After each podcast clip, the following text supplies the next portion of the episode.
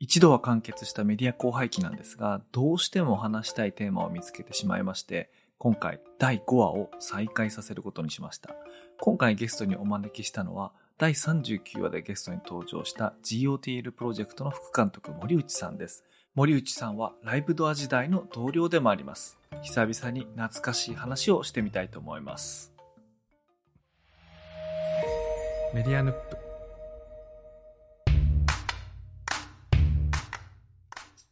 こんばんは、佐々木優です。こんばんは。えー成功うどくというえーニュースレターをサブスタッフでえー書いてます。森金です。ようこそいらっしゃいました。どうも、もうかなり久々の登場だと思うんですけども、去年の夏以来ですね。去年の夏ですね。ただ私と森珍さんは週に3、4回ぐらいオンラインで、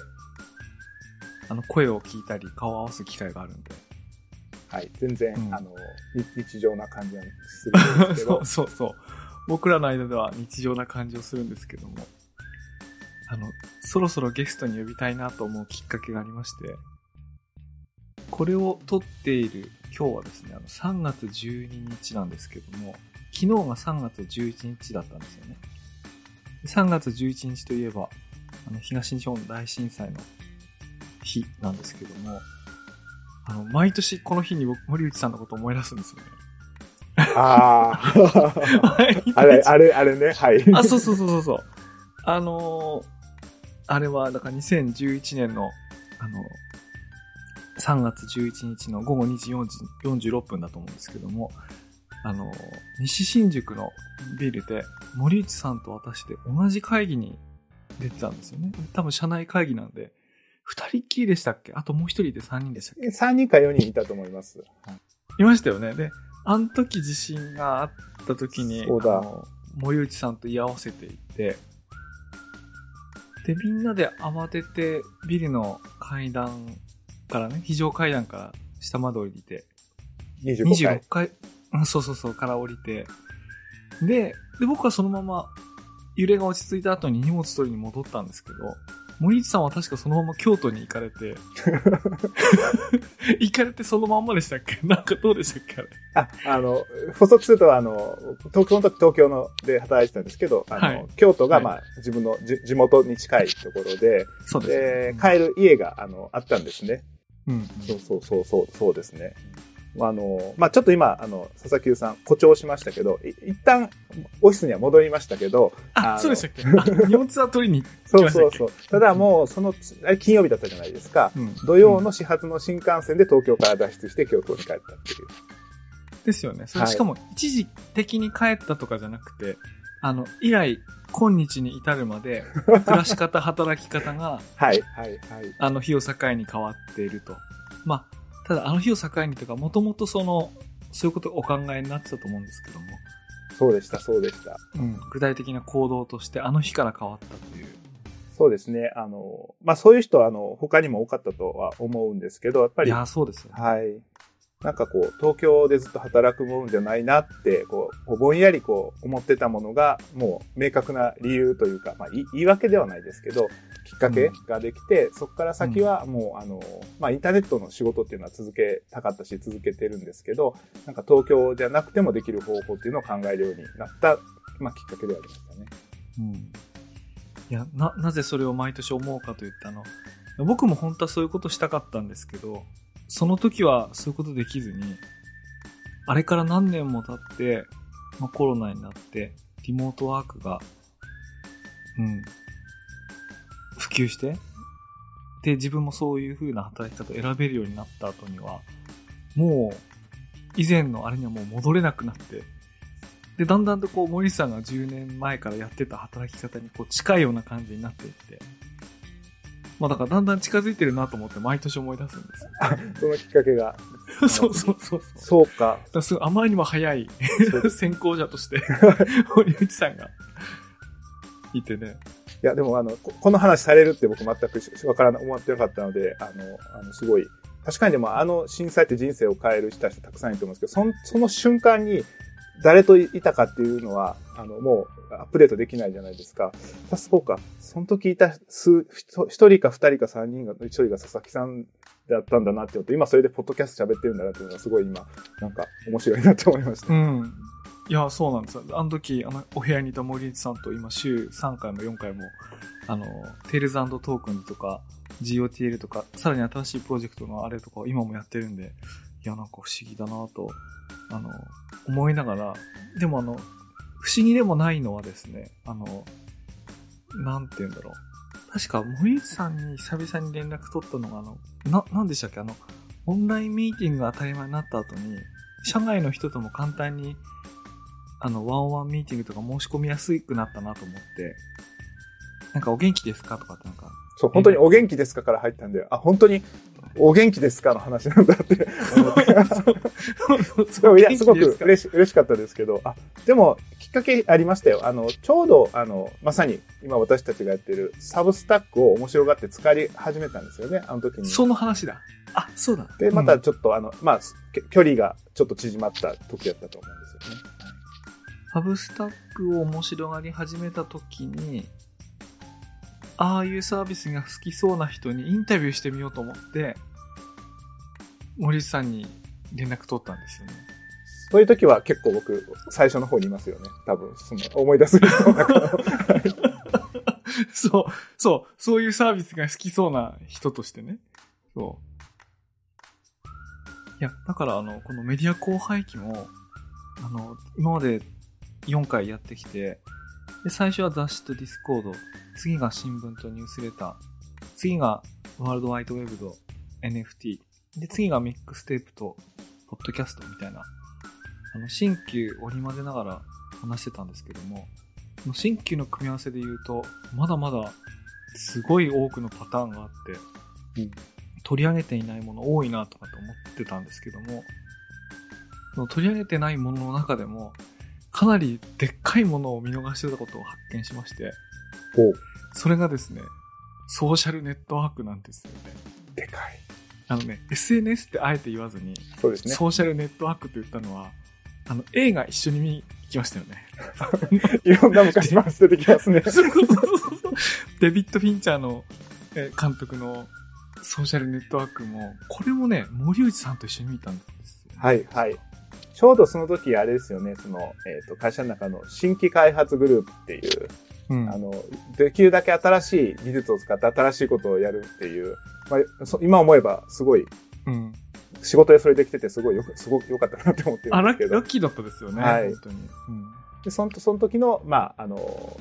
あの、リーダーが佐々木さんで、僕もメンバーで、あと何人かメンバーがいたので、見に行きましたね。はい。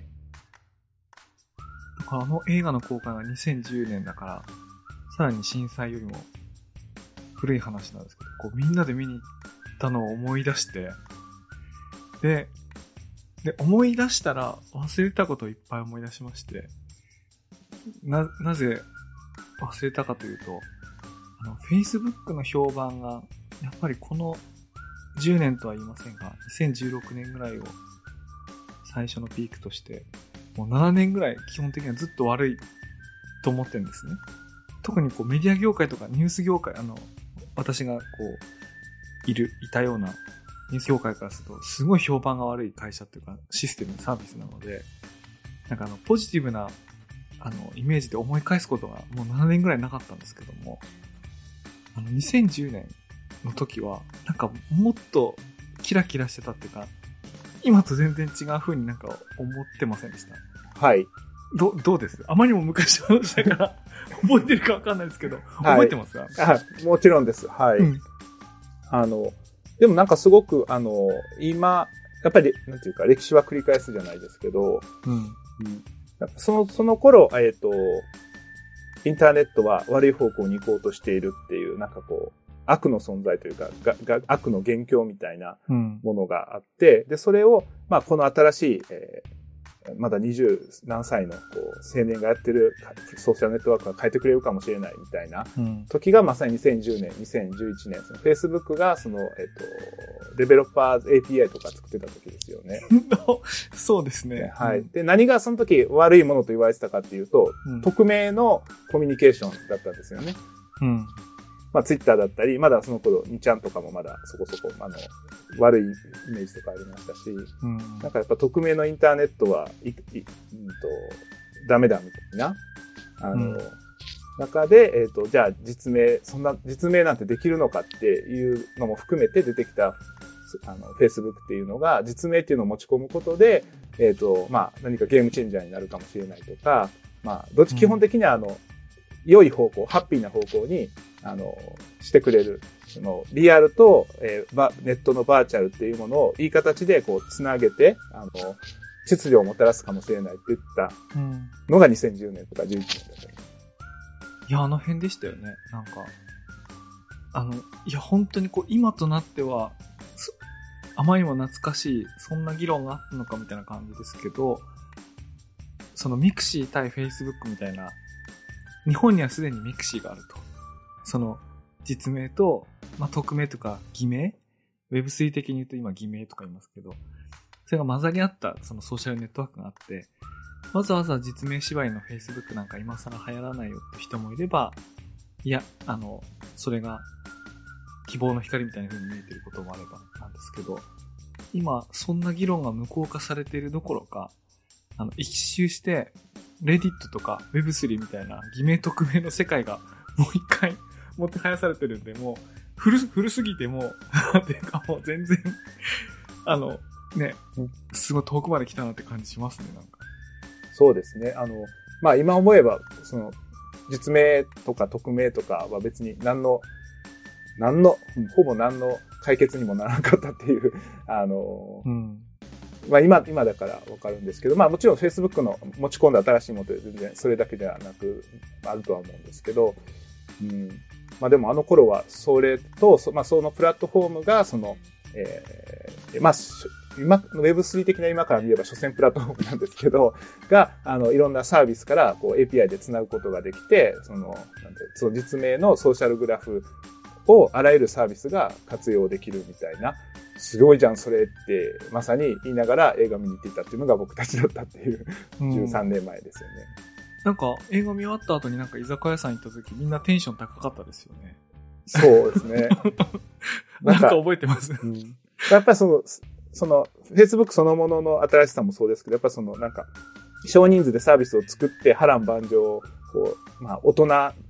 こう、邪魔をしてくるわけじゃないですか。うんうん。まあ、それを乗りえ越えて、世界を変えるサービスを作るんだ、みたいな。だからもうあの映画の中では、もう、自分の、えーえっと、ポリシーを突き通した、まあ、ヒヒーローだったりうん。したので、なんかまあそういう青春軍劇みたいな のを見たみたいな、こう、まあ僕らもまだ今より若かったですし、ありましたよね。そうですね。なんかあの、映画自体は、あの、もうちょっとあの、公平に描かれてるっていうか、なんて言うんだろうな、こう、急成長して、世界的に影響力を増して、増しつつあるけれども、中の経営者とか創業者の、こう、幼稚さみたいなものみたいなものを、なんかこう、客観的にもこう、描くような、あの、まあ、そういうテイストの映画だったと思うので、ですけれども、あの、インターネット業界のインサイダーからすると、あまりそういうところは目に入らずに、小さいスモールグループのこう、なんとかな、始めたプロダクトで世界を席巻していくみたいな、なんかそういう方がなんか印象に残るような、あれだったと思うんですけども、それ今思い返してみて、あ、今と全然違うなと思ったのが、その、フェイクニュースの話とか、フィルターバブルの話とか、なんかそれによってこう、大統領選挙の結果が変わるような、あの操作があったみたいな話とかが出てくるのって2016年以降の話だから、あの、そういった批判みたいな、なんかそういう目線では全く描かれてないんですよね。なんか急成長中のベンチャーではあるけど、別にそこまで影響力がない若者カルチャーみたいな感じだと思うんですけども、あその後の数年間でもう本当に Google も Facebook もでっかくなったから、もうこの13年前の映画っていうのは、なんか皮肉に描いてることっていうのがもうぜ全然今通じないぐらいのなんか、ことになったんだなと思って、もう久々に思い出しました、なんか。もう一回見てみます。確かに。うん、今見ると感じることいっぱいありますよね。うん。のはずですよね。まあでも今見て面白いかどうかちょっとわかんないですけど、まあでもその、実名でいろんなこう API でアクセスできてみたいな、その画期的なことが、まあ、最終的にあの、イギリスのケンブリッジアナリティカみたいな会社が大統領選挙に影響を与える、あの、工作をできるように、あの、放置させちゃったみたいなことにもつながるから、まあそういうことまで分かってみると、なんか、面白いのかもしれないですけど、いや、その、そうそう、今日メディア後輩機でソーシャルネットワークってこうやってみようと思った時にね、森さんと一緒に見に行ったこの映画を思い出したんですけど。確かに。オープニングの枕の話題だけでいっぱいありますね。確かに。そうそうそう。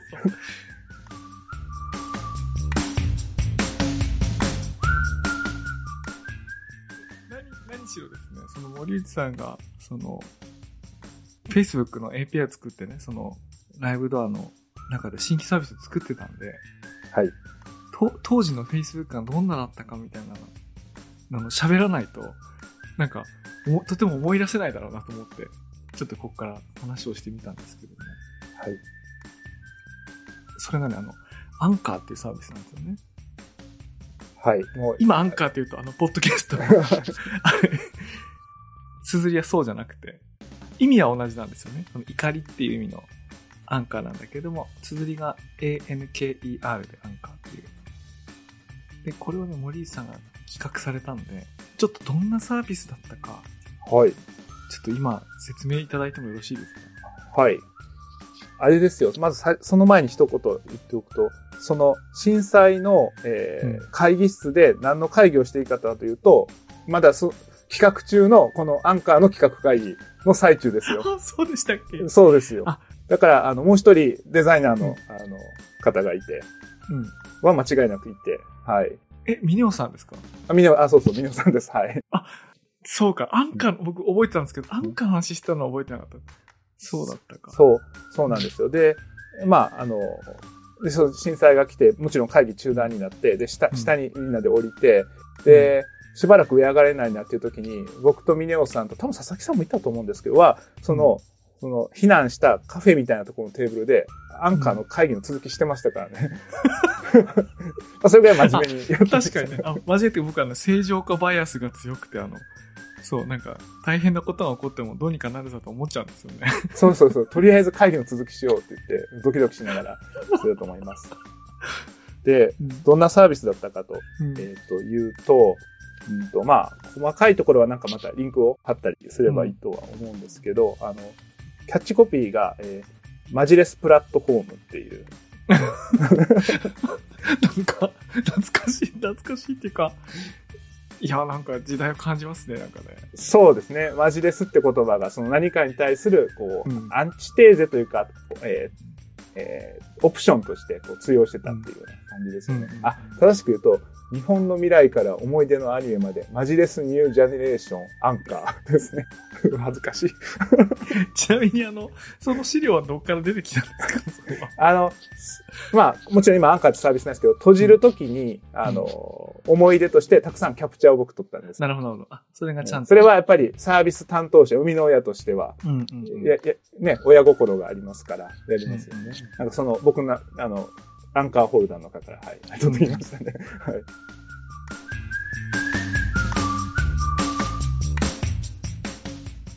いやー、あの今、思い出してきました。どんどん思い出してきました、なんか。あの、いや、なんか当時、あんだけゴリゴリと Facebook の API を使ったサービス、しかもゲームじゃない領域で、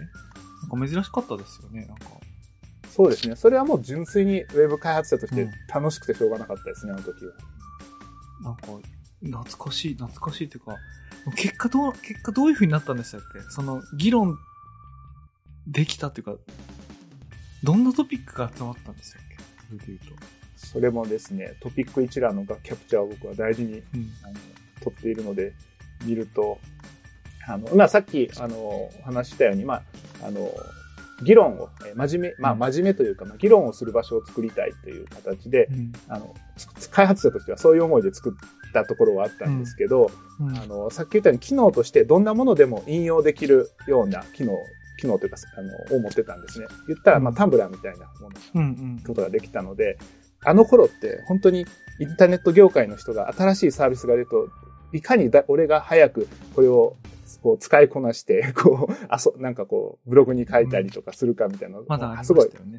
あのあったので、で、そういう人たちが、まあ、ありがたいんですけどね、使ってもらうときに、こう、どんどんいろんなものをこう、あの、画像とか、まあ、YouTube とか動画とかを引用しだして、あーななので、その、議論をするというよりは、あの、大喜利みたいになってきてですね。まあ、大喜利って言うとちょっとあの、軽くしすぎですけど、うん。一番人気があったトピックが、えー死ぬまでには一度行っとけという場所を教えて、昔使ってたミニ四駆って何？村は村上春樹で好きな短編あげてけ。うん。日本最高の温泉ってどこ、えーバンド経験者の皆さん、初めてバンドでやった曲は何でしたか？なんなかん、か、なんか、なんか、ほほのぼのしてますよね。うん。なんかあの、議論っていう感じじゃなく、そうなんです。で、まあ、ど当然そ、そういったネタ、ネタというか話でも議論はできると思うんですけど、うんなんかあの、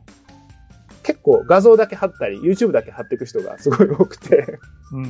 うんまあそれはね、アーキテクチャ的にもっと解決できたことはあったかもしれないですけど、うん。で、ただ、あの、これが全部 Facebook と連結されるので、今より多分 API が、なんていうのかな、あの、すごく粘着性があってというか、もう全部、うんあの、フィードとしてアクティビティとして Facebook に流れてたんですよね、こういうものが。今より。あ、そうでしたっけ？誰々が何々にいいねしましたっていうのが、右からもずっと流れたりしてたんですね、あの頃って。はいはいはいはい。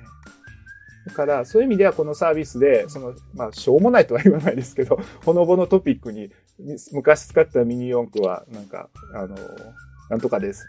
とか、もう全部 Facebook に流れるみたいな、あの、うんことがあって。なんで、そういう意味では、ある意味、すごいおもちゃとしてはいろんな人に遊んでもらえて、その、ただ、Facebook を使い始めてる人もそんなにまだ多くなかったので、まあ、結局は割と、あの、ネット好きな人の、まあ、ネット業界、うんインターネット業界の人のおもちゃとして、まあ、しばらく使われて。ただ、まあ、どうなったかっていうと、別にそこからこう、マネタイズをするとか、えー大きくするみたいなことも別に起こらなかったので、まあ、2年ぐらい、まあ、そういう、まあ、ほのぼのトピックと、たまにちょっと真面目な議論が起こったりみたいなのがあって、まあ、2年ぐらいでサービスは閉じたっていう感じですかね。なんか今、Facebook に、その、いいねとか流れるっていうのを聞いて思い出したんですけど、ここで言ってる Facebook ってなんか、僕らが今見てる、モバイルに最適化した、そのニュースフィードの広告で収益化している Facebook ではなくて、あの、まだデスクトップベースで、でいろんな API を開放して、そのゲームだなんだ、いろんなこう、アプリケーションがその上で動いてることでビジネスしてるっていう、デスクトップから生まれてまだそのようになってたし、ビジネスモデルも違った、なんかモバイルに変身する前の Facebook なんですよね。だから、あ、懐かしいなと思って、忘れてたな。思い出したんですけど、その頃って Facebook はモバイル化をすごく遅れていて、そう、遅れてたんですよ、ね。そう、あの、たた、戦いしたというわけじゃないですけど、なんか、なんかそうですね、あの、ネイティブで作ろうとしたり、ウェブで作ろうとしたりして、結構失敗があった時期で、うんなんかまだまだデスクトップの方が強かったっていうのと、ですよね。はいうんあとその広告の API、あ、というか Facebook As っていうのが出てきたのもこのタイ、ちょうどこのアンカーが出る時だったんですよ。うん。で、まあこれもう終わってるサービスなんで話していいと思うんですけど、あの、アンカーってそんなに予算もなかったし、別にプロモーションとか広告もまあしなかったんですけど、Facebook 広告を使って何かをやってみる予算だけは与えていただいていて、うんうん。なので今さっき話したような昔使ってたミニ四駆とか、うん。えっ、と、全国のおすすめのカレー屋を押してくださいみたいなのを、えっ、と、僕はその、できたばっかしの Facebook アドの、えっ、と、うん。えー管理画面からターゲッティングして、えっ、と、Facebook ユーザーのフィードに、そのカレー屋の話とか、あの、ミニ四駆の話が出るようにして、まあ、ある意味 Facebook を汚してたような気がするんですけど、でもそれも、その時も全然ネガティブな気持ちはなくて、あの、あ、こんなこともできて、こんだけインタレストグラフが自動で形成されて、こんなにこう、あの、うん。なんていうか、気の届いたところに、あの、このコンテンツを届けることができるんだ、すごいなって思いながらやってました。いや、思ってましたよね。なんかあの、後にそれが、ケンブリッジアナリティカの問題とかなんとかっていう風に、あの、ものすごく悪用されて影響力があんなに悪い方になるっていうあの、その時はそんな風に思わずに、あ、インタレストグラフってこうやって使えるんだ。しかもそれ、開放して僕らも使えるんだ、みたいなことをなんか面白がってましたよね、なんか。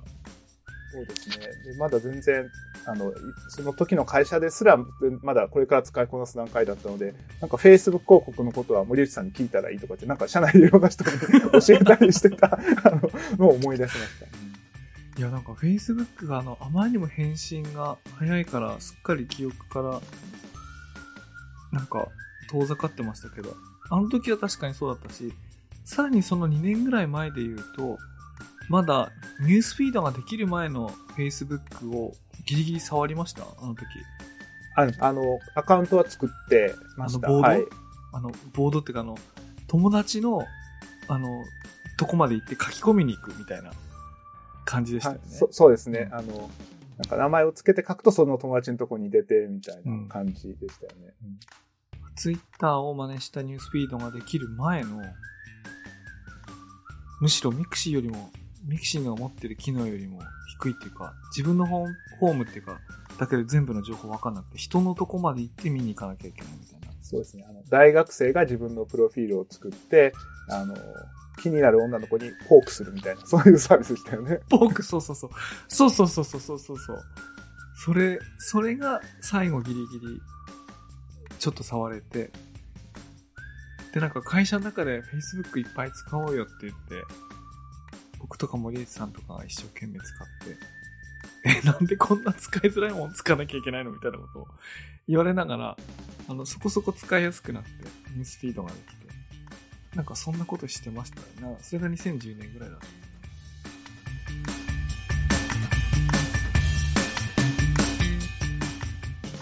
そこから考えるとですよ、あの、あの、ダークフォレスト、暗黒森林、あの、もう10年経たずに、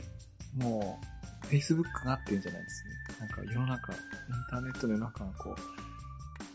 あの、三体風に言う暗黒森林、ダークフォレストの世界になりましたよね、なんか。いろんな、あの、解釈が、ダークフォレストあるんですけど、あの、いきなり、なんでいきなり3体の話が？そう、そうそうそう。今ね、いきなり放り込んだんですけど、きっと森内さんが、これメディアヌップ聞いてる人向けに説明してくれるだろうと思って、いきなり放り込んだんですけど。はい、あの、どっから説明しあの、サブスタックでニュースレター書き始めた中の、うんこう、2019、もう2年前なんですよ。あれを僕、あの、ブログでっていうか、ニュースレターで書いたのが。うん、あ結構前なんですね。そうなんです。実は結構時間経ってるんですけど、あの、僕、あまあ、に、あの、3体を読んで面白かった時に、ちょうどあの、日本人の他の方のブログで、えっ、と、うん。えー話題の3体と暗い森になるインターネットっていう、まあ、ブログを書いてる方がいて、普通に僕うん3体の読読読者のあの感想とかをグググってたら、それが出てきて、インターネット、今のインターネットとその暗、えー黒暗暗黒森林っていうのを、まあ、比喩で例えてるっていう、英語の、えっ、と、えっ、と、ミディアムで、えーと、ジャーナリストが書いてる記事を引用して書いてるブログっていうのを、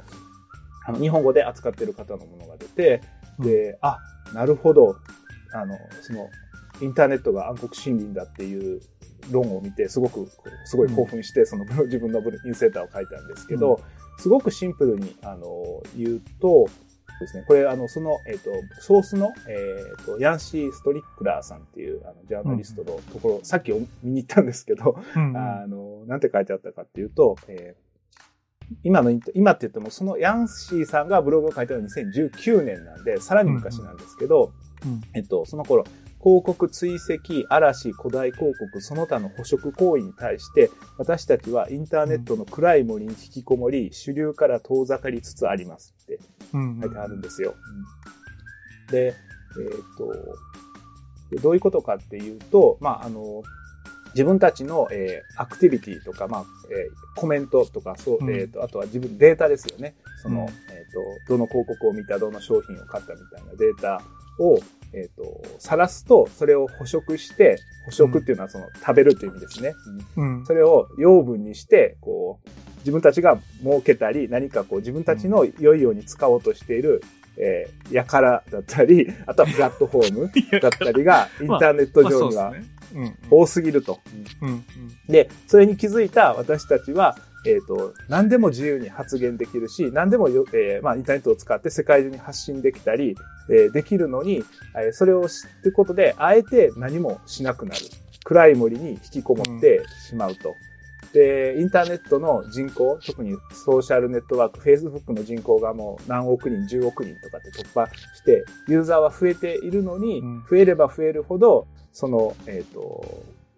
宇宙は、えー暗い、えー暗黒森林のようになって、人はたくさん10億人いるはずなのに、えーいることが、えっ、と、なんというか、えー息を潜めて隠れてるいることが、えー存在しているということが、そう、リスクとなって、うん。誰も何もしなくて様子を伺うようになっている、みたいな、うん。えっ、と、話なんです。で、まあ、これ、まさにその3体の、えー第2部を読んだ人だとよくわかると思うんですけど、うん。まあ、何か自分がここにいるよっていうこう信号を発信すると、えー叩かれてしまうという、まあそういう話なんですよね。あ、あのーうん3体の第2、第2部は。いや、これ見事な比喩だなと思いましたね、僕あの、聞いたとき。あの、3体読んだことない人向けに、あの、今日そがないように説明すると、3体って SF 小説なんですよね。もう世界的な大ヒットした。で、その第2部、第2作目が、ダークフォレストっていう暗黒森林ってタイトルなんですけども、これが何の概念をやってるかというと、もしこの宇宙に人類以外に高度な生命体、まあ宇宙人がいたんであれば、必ず連絡を取り合ったり、その、コンタクトしたり、あるいは、なんかネットワークしたりってしてるはずだと。なぜ、こんなに広いうち、他に絶対知的生命体いるはずなのに、まあ人類っていうか、それぞれの生命体は孤独なのか、説明がつかないじゃないかっていう時に、それをあの説明する方法っていうのが、なぜならその、高度にその技術が発達すると、そのお互いのその動きっていうか、位置とか考えとかっていうものが、かなりハイレベルにこう、補足されるから、あの不用意な行動をとると、まあ、殲滅させられてしまうと。だから、高度な生命体はいるんだけど、高度になればなるほど、お互いその息を潜めるようになるので、故に、その他の生命がいるってことをお互い気づかないんだと。だから、それっていうのはこう、暗い森に引きこもるっていうか、あのそういう状態なんだっていうふうに説明する言葉ながダークフォレストなんですよね。で、それが、まさに、あの、SNS とかネットワークとか張り巡らされても、みんなどんどんあの、実はそういう暗い森に引っ込んでいくんじゃないかみたいな、あの、比喩として僕見事だなと、あの、2019年当時思ったんですけど、あの、それからさらに3、4年が経ちまして、僕見事に暗い森に引きこもってますもんね。あの、あの、ニュースレターもそうだし、ディスコードもそうだし、あの、ポッドキャストもそうだし、あの、で、なぜかね、それらのインターフェースが全部あの、ダークモードなんですよね、ディスコードも。あ、そうですねも。ダークモードでやってますね。新しいサービスほど。そう、僕ね、新しいサービス全部ダークモードでやってるんですよ。僕もそうですね。ディスコードは黒いけど、フェイスブックは白いですね。もうね、完全にもう、ダークフォレストに来てるんですけど、あの、僕ね、ダークフォレストの共通点感じたことがあって、あのね、広告がないんですよ。当たり前ですよね。Spotify にも、ディス、Spotify っていうか、まあ、ポッドキャストにも、ディスコードにも、なんかね、広告ないんですよ、ニュースレターにも。だから本当ね、このダークフォレストに引きこもるっていうのはね、本当見事な例えであることが、その時も思ったし、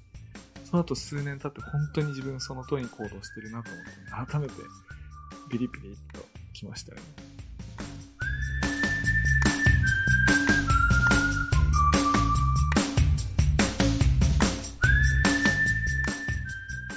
僕が2021年にあの自分のニュースレターで書いた時は、実は今ほど、今、今思うとちょっとまだ浅いところでダークフォレストだなって思って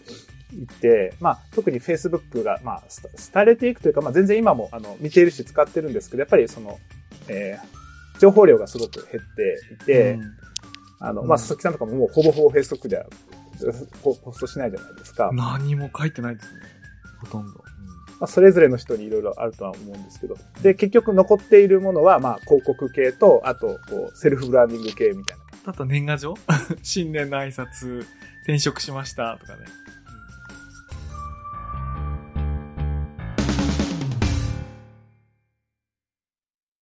今、その暗い森の話でいくと、その今佐々木さんがおっしゃったこともそうですし、その今、あの、元のそのブロガーのヤンシー・ストラクストリックラーさんのブログを見ても、あの、主題、彼が言いたかったことってあの、今の、えっ、と、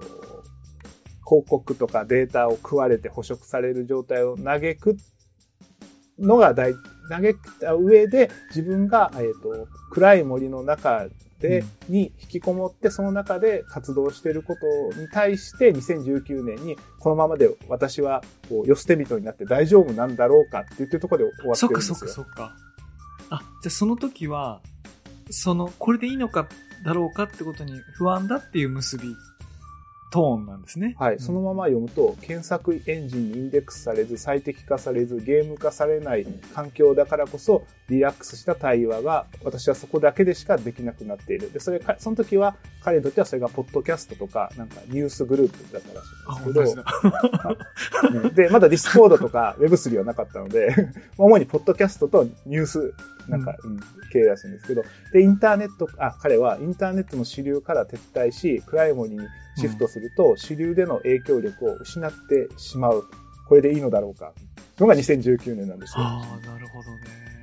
面白いですね。面白いですよね、今読むと。いや、すごい面白いなと思ったのが、あのその主流に置いてかれるっていうことが恐怖に感じる。うん、私はこのままではいいんだろうかと。例えば、そうじゃない同僚たち。例えばその Facebook にガンガン繋がって投稿して、あの、Google に検索されるような場所にどんどん書いてる人たちに比べて、自分の影響力とか、あるいは自分の何かが相対的にこう弱まっちゃうんじゃないかって不安を感じたっていうことですよね。なんか、今、今だ、どうだろう？今だとそういうこと感じずに済むぐらい、そうなんです。暗い森があったかくあったかく広くなってる気がするんですけど。そうなんですよ。あの、うん、2019年に自分が書いた時はそこまで見てなくて、うん、あ、そういう結びだったんだっていうのを今さっき知ってうん、であれば今の感想としてはそ、それは暗い森じゃないなって、もう暗い森ではないなって思ったんですよね。あなるほどね。うんうんうん、その、えっ、ー、と、捕食されるような、えー、危険な、えっ、ー、と、大宇宙というか、うん、みたいなものは今もあるけど、それとは別に、あの、まあ、彼が暗い森って言ってるような小さなコミュニティだったり、つながりだったりっていうものが、うん、あの、いろんなところにあるし、その中で生きていくことに対して、そんなに今、今の私たちはネガティブな気持ちは持っていないから、結構変わったなと思ったんですよ。うん。その、暗い森で、なんかこう、つながりなくポツンと取り残されて、硬く冷たくなっていくみたいな感覚ないですもんね。そうですね。うん。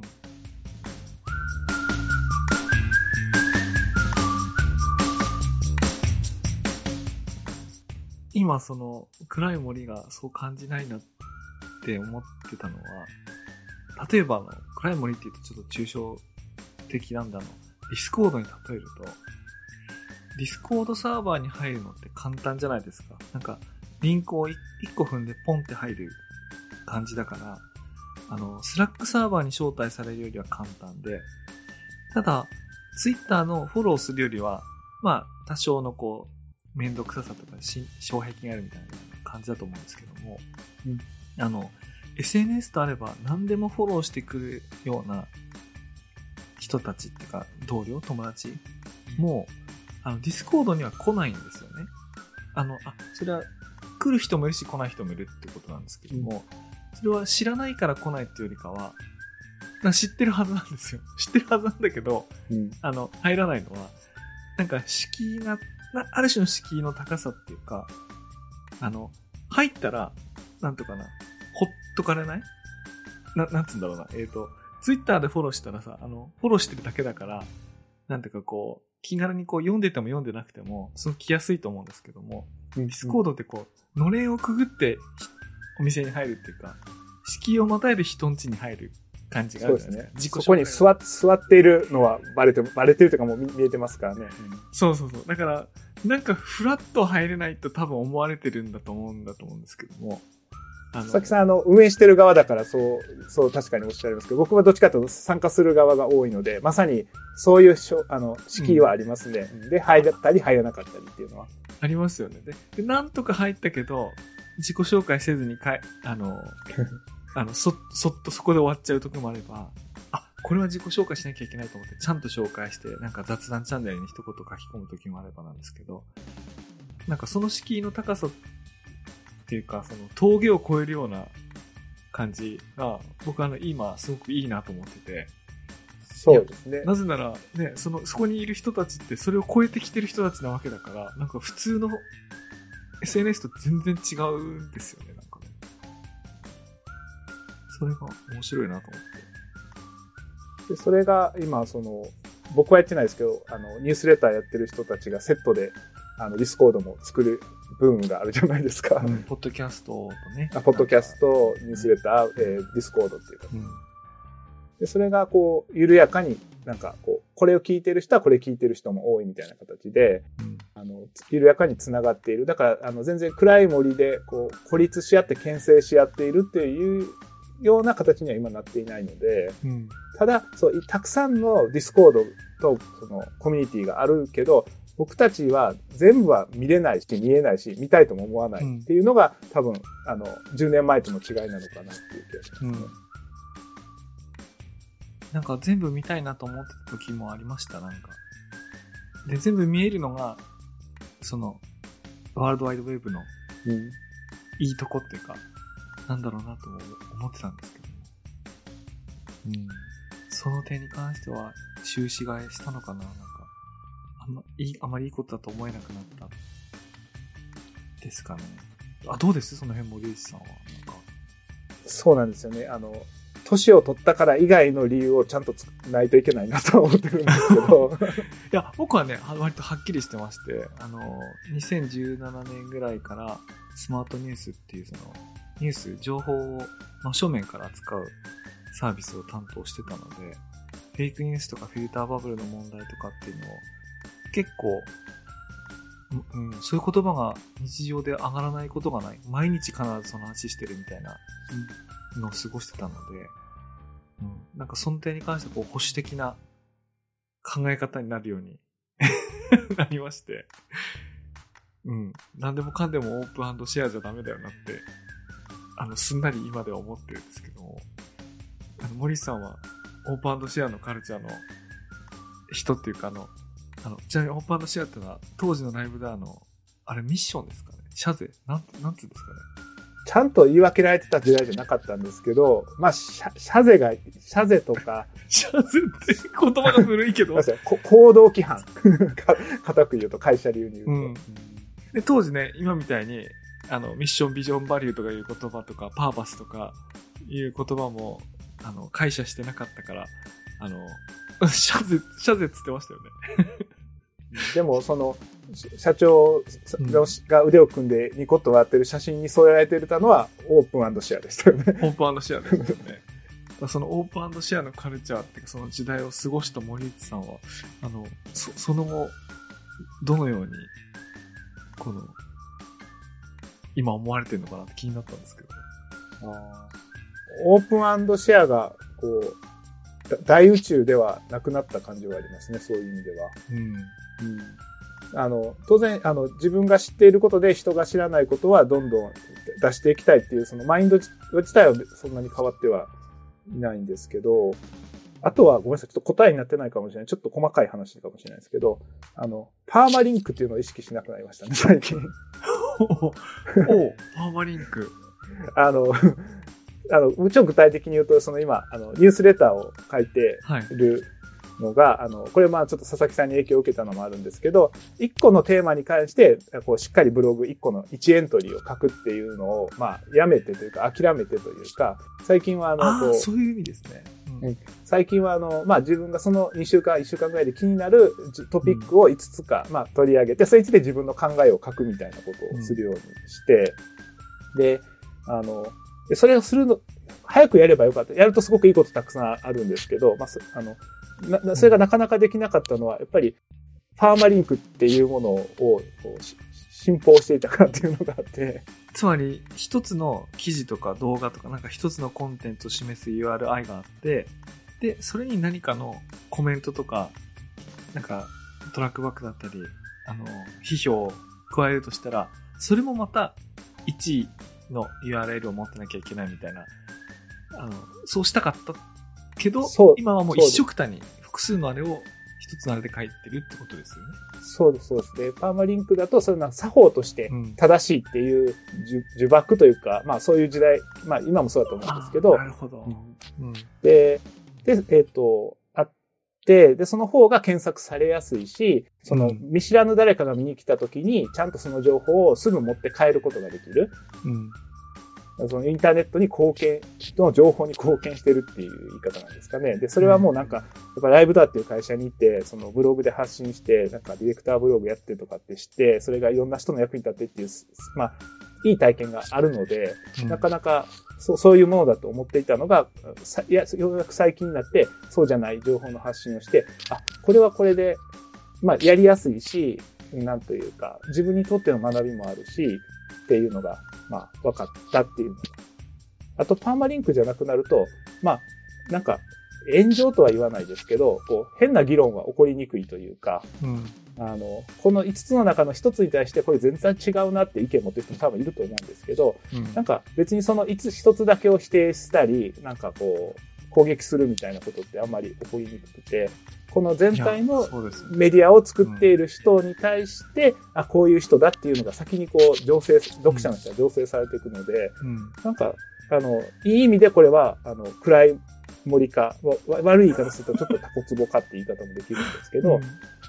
だけど、そういう風になるから、全然パーマリンクで発信しないだけでこんなに変わるんだって最近気づき始めたんで、それはオープンシェアなのかどうかっていうのは僕の中ではまだ答えはないですけど、ちょっと変わったっていう感じがあります。ああ、確かにね。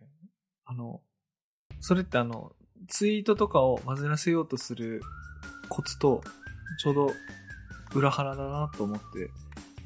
一つのツイートに複数のメッセージを混ぜると、それをいいねとか RT する人が、どっちかの意見に反対だったり、賛同してなかったらいいねも RT もできないから、あんまりシェアされないと。だから、一つのツイートには一つのメッセージしか載っけないと。で、結果、そのが二つ言いたいことがあったとしたら、それ二つのツイートに載っけて、一方はシェアされなくても、一方はシェアされればいいみたいな。なんかね、そういう、なるべく切り取って細かくちぎってあげることっていうのはこう、バズったり盛り上がったりすることもあるんでありますけど、それってこう、誤解されたりね、あの、炎上したりってありますけど、ニュースレターでやろうとすることとその真逆で、なるべく全部一緒くたに書くみたいな。そうなんです。で、まあ結局それって、うんその、パーマリンクは、こう、情報構造的にも優れてたし、Google にとっても良かったけど、一方でそれが、広告モデルが、その、ねう、んつきやすかったからっていうのがずっとあるじゃないですか。うんで今の僕たちのニュースレターにディスプレイ広告貼っても何の広告出るか分かんないじゃないですか。あのバラバラなこと言ってるか何の広告も出るかわかんないし、何の効果もなさそうでした。まあ、いや、そうそうそう貼ろうとも思わないんですけど。で、今僕のニュースレター、佐々木さんもそうかもしれないあんまりタイトルで、Web2.0 っぽいタイトルをつけようとも思わないし、僕はあえてつけないことを今楽しんでやってるんですけど、うんいや、僕苦労してますね。あの今は、なんか、あ僕が書いてるニュースレターは、その中に出てきた誰かの発言のうち、なんかこう、刺激的なやつを抜き出してるんですけど、あれも本当は多分良くないかもしれなくて、ただの数字でいいのかもしれないですよね、本当は。そう。だから、僕もなるべく絶対これあってもいい SEO に何の貢献もしないタイトルをつけてやろうと思っていつもつけてるっていう 感じですね。だからそういう意味では結構オープンシェアっていうものをアップデートするのか解釈を変えないといけないのかもしれないですね。うん。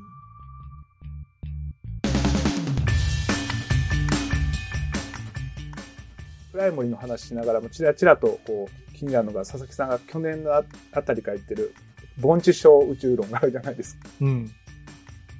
しょあ、小盆地宇宙論です小盆地宇宙論。そうそう、小盆地宇宙論は、あの、もともとその京都大学のあの米山先生という人が提唱した、あの、地理的な、うん、地理的な人類学の言葉なんですよね。小盆地っていうところと、あと平野って普通、2箇所の宇宙っていうか空間があると。まあ、平野っていうのは関東平野とかもそういうところなのに対して、盆地っていうのは笹山とか、あの、遠野とか、なんかそういうところなんですけど、その2つが、あの、行き来することによって、なんかいろいろこう、生まれてる。で、特に盆地っていうのはこう、区切られてるっていうか、ので、そのゆりかごになってるよって、そのいろんな文化のゆりかごになってるよみたいなことなんですけども、あの、インターネットって基本的にはこう、オープンで、どんどん透明化が、同期、なんかあの、リアルタイムにもなるし、情報も透明化されるしみたいな特質を、特性を持ってたと思うので、その、平野しかないみたいなね、あの、風に認識してたんですけども、なんかディスコードとか、あの、トークンを持ってる Web3 的なトークンを持ってないと何かができないみたいな、そういうこう、ハードルの設け方っていうか、峠の作り方みたいなことができるようになると、ネットにも盆地みたいなものができるのかもなっていうのが、もうその時にこう、結びついて、地理的な盆地と、あの、情報空間的な盆地と、あの、それはまあダークフォレストと思ってなかったんですけど、ダークフォレストってなんか暗いですよね、なんか。盆地って言うともうちょっと明るい、明るいじゃないですか。だから、その2019年にこの、あの、ライヤンシーさんが言っていた、あの自分たちがこもってしまっている世界っていうのは、うん。まあ、ダークフォレストっていうほど絶望的なものではないなって今はぜ言えるし、で、盆地、オープンシェアみっていうか、もう全方位につながって、あの、か透明ですっていうんではなく、ちゃんとこう、つながるパスがあるというか、うん。あの、それぞれ影響を与えながら、ただ、あの、遠い盆地の間はなかなか影響が起きないですみたいな、そうそうそう。そういう小宇宙というか、そういう世界の中でオープンシェアっていうのは、うんまあ引き続きうん。必要だなとは思うんですけど、なんかそれってやっぱり、その、何でもこう、えっ、と、か拡大すればいいというか、うんあるサービスが出たら同じようなサービスは全部こう買収して吸収して一つにならなければいけないとか、まあ、うんあの、ここじ10年ぐらいはそうだったと思うんですけど、うん。なんかそういう、まあそれも、そればっかしじゃないよねって思う人が、まあ増えてきて、で、それに合ったテクノロジーも出てきてっていうのが今なのかなって思ったり。ねぼ盆地って言ったの、盆地の方に注目したんですけど、もう一個の平野宇宙があるっていうのが僕なんか理解しやすいと思ってて、例えば、あの、ユーラシア大陸だとあの、モンゴル帝国がもう端から端まで征服しちゃうとか、あの、そういうことってあの、平野だと起こるんですよね。あの、平野っていうか大陸だと。だから Google と Facebook がなんか全部あれしちゃうみたいな。でも一方で、あの、そうじゃない、あの、盆地っていうか山に囲まれた場所なんかもあるんで、そういうとこはあの、モンゴル帝国がやってこなかったりするわけですけど。うん。まあ、それがね、なんか確かにとかできるようになってきてるのかしら。あの、なってきて、なってきてて、かつ、楽しい、楽し、僕は楽しいですけどね。僕は楽しいっていうか、まあ、森さんも楽しいんだと思うんですけど。そうですね。だからう、んあれですよね、その Web3 が GAFAM を全部倒して塗り替えるんだっていう話ではなく、うん。Google っていう平野もあれば、うんあの、それぞれの新しい、なんだろう、あの、やり方のしたコミュニティというか、あの、盆地もあればっていう話ですよね。いや、だからもうそのソーシャルネットワークって十何年前に言ってた時から、乱襲した感覚なんだろう、これ。この、こ当時のソーシャルネットワークってまだ、盆地みたいな狭いとこでしたね。このソーシャルネットワーク自体が。なんか、すごいちっちゃい世界の。そうですね。2010年とかはまだまだそんな感じで。うん。うんそれが世界を席巻して、批判を浴びて、で、また苦しんでいるみたいな。や、10年ってすごい時間だな。でも十何年、一つのサービス名で、プラットフォームで続いてるっていうことは純粋にすごいし、偉大、尊敬しなきゃなっても思ったりもしますね。いや、ほん、いやですよね。いや、ほいやほんと10年続くのすごいですよね。あ知ってます？ライブダブログって今年20年なんですよ。いや、2023年だから。あの、サービス開始2003年ですからね。いや、続けるっていうのは大変ですからね。